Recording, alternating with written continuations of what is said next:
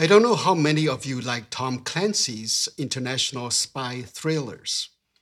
All 13 of his novels have hit number one in the New York Times bestseller list. Jack Ryan is a TV series based on Tom Clancy's fictional character who works for the CIA. The show is fascinating because each season covers multiple countries, like the James Bond movies. In the final season that was just released, Jack Ryan tries to take down a Burmese drug cartel based in Shan State in Burma. Clancy knows how to draw his audience's attention with exotic locations. It draws my attention as someone from Burma. Shan State in northern Burma is known for its hospitality. Shans are one of the largest tribal groups in Burma just as we often talk about Southern hospitality in the US, people there like to mention Shan hospitality. However, there's a quirk about their hospitality. If you travel to Shan State, you will see most homes have their front door open, especially in small villages. You can enter any home without an invitation. In the living room, there's always a tea table with a pot and cups ready to serve the guests. They will serve you a cup of tea as soon as you enter the house. If you know the culture, you just sit down and start sipping the tea. The host will also sip his tea. No words are needed. You commune with the host with a realm beyond speech. Then you start talking about the reason for your visit. The problem is you must drink the tea they offer, at least uh, take a sip. If you refuse to drink their tea, they will treat you as an enemy. In their mind, they think, Why don't you drink my tea? You think I will poison you? So they take offense for not accepting their hospitality. That's a quirk I'm talking about. It's like hospitality to the extreme. As society progresses, hospitality also erodes. In big cities, most people keep their doors locked and protect their privacy. Of course, one of the reasons is the fear of crime. Robbers and thieves keep us suspicious of strangers. Sometimes we just don't want people to see the skeletons in our closet. Nowadays, even many church doors are tightly locked. It used to be that we could walk into any church and sit down to pray. When we were in Paramus, every now and then people would stop by to pray in the sanctuary. After some churches and synagogues shooting incidents, some churches began to have armed ushers. That's sad. How do we practice hospitality in an age of hostility? Maybe we should put a tea table at the door. If you drink my tea, you are my friend, and come in. If you don't drink my tea, leave. Just a thought. The Bible reveals that hospitality is one of God's hidden commandments because it's not listed in the Big Ten, but shows up everywhere, both in the Old and New Testaments. Stories after stories indicate that God takes hospitality seriously. Jesus also talks about how God generously rewards those who are hospitable, as well as severely punishes those who aren't. I know some people love to throw parties anytime there's a reason, but others stress out thinking about entertaining guests. Jesus wants us to regard hospitality as a ministry. He's not talking about randomly throwing a party, but purposefully using hospitality to fulfill his mission. Since God takes hospitality seriously, we should develop it as one of our values. Today, we'll look at how Jesus reveals this hidden commandment. So let's begin. Hi, in case we haven't met yet, I'm Sam Stone, the light keeper. You are the light of the world, and I'm the keeper. No pun intended.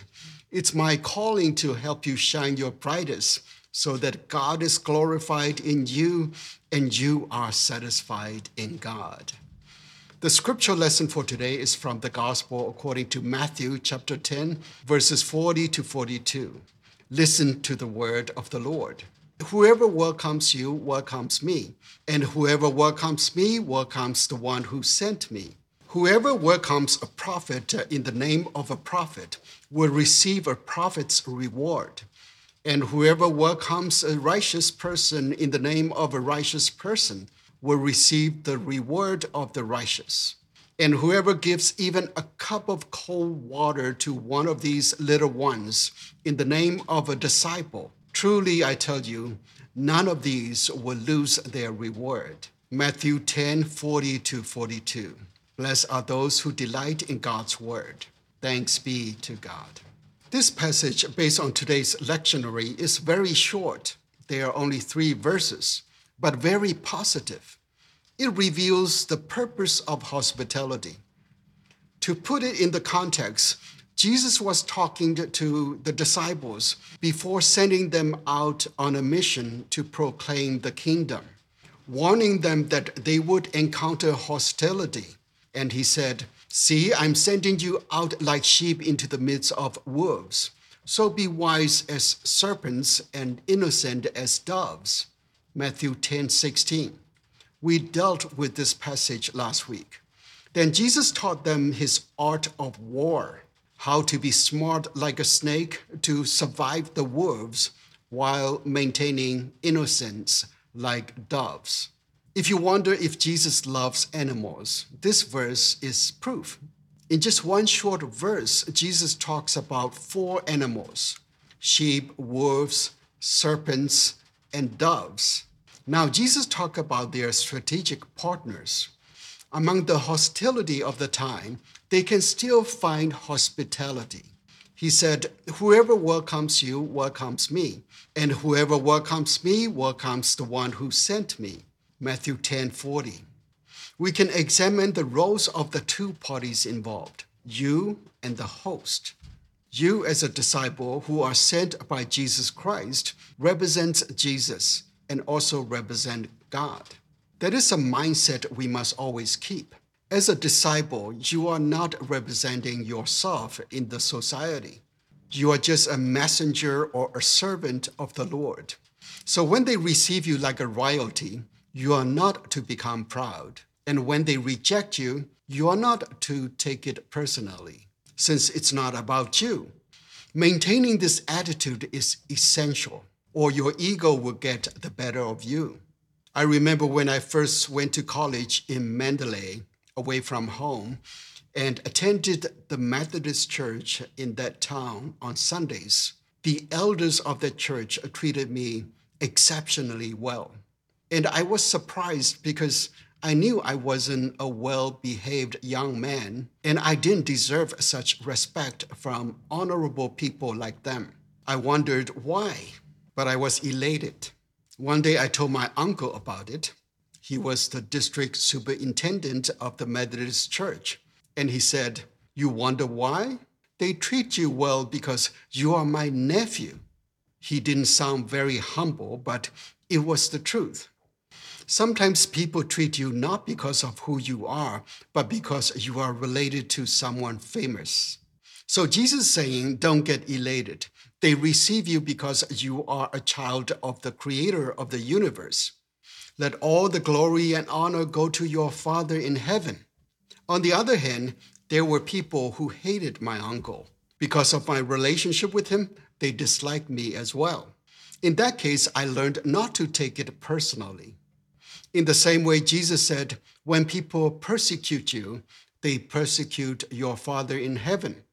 Jesus wants you not to carry the emotional burden of persecution. If you understand this concept, you can do anything with courage.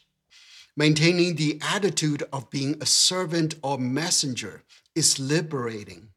It sets you free from stress and anxiety because it's not about me, but about God. Then Jesus talked about the reward of hospitality. He says, Whoever welcomes a prophet in the name of a prophet will receive a prophet's reward. And whoever welcomes a righteous person in the name of a righteous person will receive the reward of the righteous. Verse 41. That is very interesting. By being hospitable, you receive the same reward as God's servant to whom you provided hospitality. My grandma loves to welcome the missionaries and preachers stopping by our town. Our home was like an Airbnb for missionaries. So I grew up seeing all shapes and sizes of missionaries and preachers. My grandma never went to school and was illiterate. But according to Jesus, she is now in heaven enjoying the same retirement benefits of the missionaries in heaven. So here's a tip. If you think you don't have the opportunity to serve God as a missionary, preacher, or teacher, just provide hospitality to them, and you get the same reward from God. Many years ago, a pastor stopped by my father's hotel and introduced himself as the founder of the Operation Dawn, a drug rehabilitation ministry in Taiwan. He told my father to buy a piece of land so that he could expand his ministry to Burma. He left for Taiwan after giving that instruction to my father, and my father fulfilled his request by buying a large piece of land. He told me years later, I don't know this guy. He asked me to buy land without giving me a penny. Now I have a piece of land in my hand without knowing if or when he will return. If this stranger doesn't return, I will be stuck with a piece of land with my money frozen in it. The man did return and founded a very successful branch of Operation Dawn in Burma. He and my father became good friends and saved numerous lives of drug addicts over the years. For the rest of his life, my father couldn't figure out why he listened to this stranger and bought the land. The only answer is God was involved in prompting him to trust the man God sent to him. Again, according to Jesus, he is now in heaven, receiving the same reward as a missionary he provided hospitality to. Now, Jesus went even a step further. You don't even have to provide room and board for God's servant to receive the reward. God will remember even a small gesture of kindness to God's servant. Jesus said, Whoever gives even a cup of cold water to one of these little ones in the name of a disciple, truly I tell you, none of these will lose their reward. Verse 42. He called his disciples little ones lovingly, like a parent addressing his children. All parents can relate that we feel grateful to anyone who treats our children well. Jesus describes how he feels when someone treats his children kindly and promises to reward them dearly. This passage reveals how we can involve in God's ministry with hospitality. God treats the supporting roles of hospitality the same as the leading players. A ministry involves many people. Paul also said, I planted, Apollos watered, but God gave the growth. The one who plants and the one who waters have a common purpose, and each will receive wages according to the labor of each. For we are God's servants, working together. You are God's field, God's building. 1 Corinthians 3, verses 6, 8, and 9. I heard a story about a pastor who died and went to heaven. An angel ushered him in and showed him his new home in heaven. It was a beautiful house, but next to his was a huge mansion, making his house look like a small hut in contrast. He thought it must belong to a bishop or some big shot maybe someone like Billy Graham. He asked the angel whose home it was. To his surprise, the angel said, That's Mrs. Smith's home. Don't you remember? She is a member of your church. She requested specifically that she wanted to be near you. That's why your house is next to hers. Mrs. Smith from my church? The pastor questioned. But she always came to church early, swept the floor, wiped the pews, and then sat in the back pew and dozed off because she couldn't hear well. Are you sure that's for Mrs. Smith? Maybe you got it wrong. That should be my house. This one should be hers. The angel replied, Oh no, don't worry. There's no mistake in heaven. You misunderstood what she did. She wasn't dozing off in the back pew. She was praying for you. Since, as you know, she couldn't heal well, she used her time in the worship to pray for your preaching. Where do you think the power of your sermons come from? See, if hospitality represents playing a supporting role in ministry, supporting with prayer is also a form of hospitality. This story is not just a fantasy story promising unrealistic rewards for ministry. It has biblical base. Jesus' comment on the poor widow's donation is a good example. The Bible says, He looked up and saw rich people putting their gifts into the treasury. He also saw a poor widow put in two small copper coins.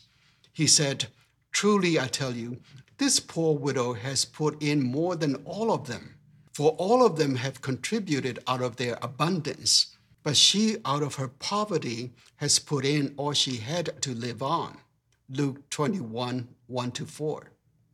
We see the amount of contribution, but God sees the proportion of the contribution but we are rewarded based on the proportion, not on the face value.